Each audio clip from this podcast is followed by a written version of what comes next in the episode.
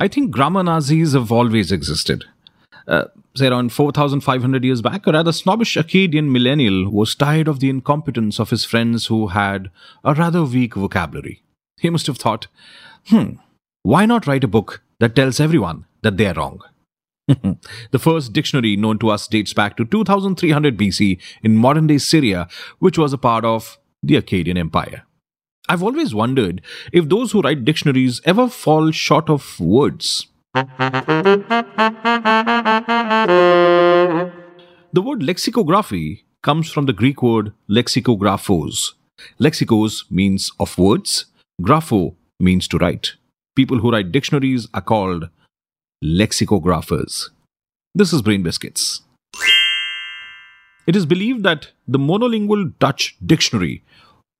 My god, this is a difficult one. Siri, you need to help me here. Woordenboek der Nederlandsche Taal.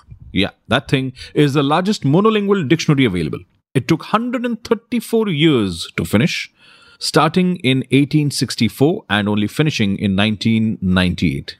Talk about dedication. Let's ditch Dutch and move on to English now. It's believed that English has 171,146 words that are currently used and 47,156 obsolete words.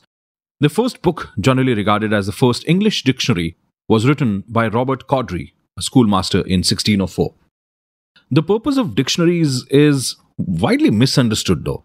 Lexicographers do not determine whether words are valid or how they should be used. Rather, they find existing terms and try their best to depict how they are used in real life. Now, have you wondered how does a word qualify to be in a dictionary? For any word to be included, it has to qualify in three different categories. Number one, it has to be widely used.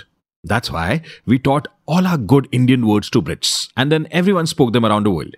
Fastest way to spread the word, I'd say. Number two, it needs to have a great shelf life, unlike TikTok trends. And third, it has to have a meaningful use. More use than a Ferrari on Mumbai roads in monsoon. And ladies and gentlemen, this is how you displease a whole nation, biggest app in the world, and a supercar company at the same time. My list ends here, and so does the episode. Follow and share the podcast, and until the next time, take care of yourself.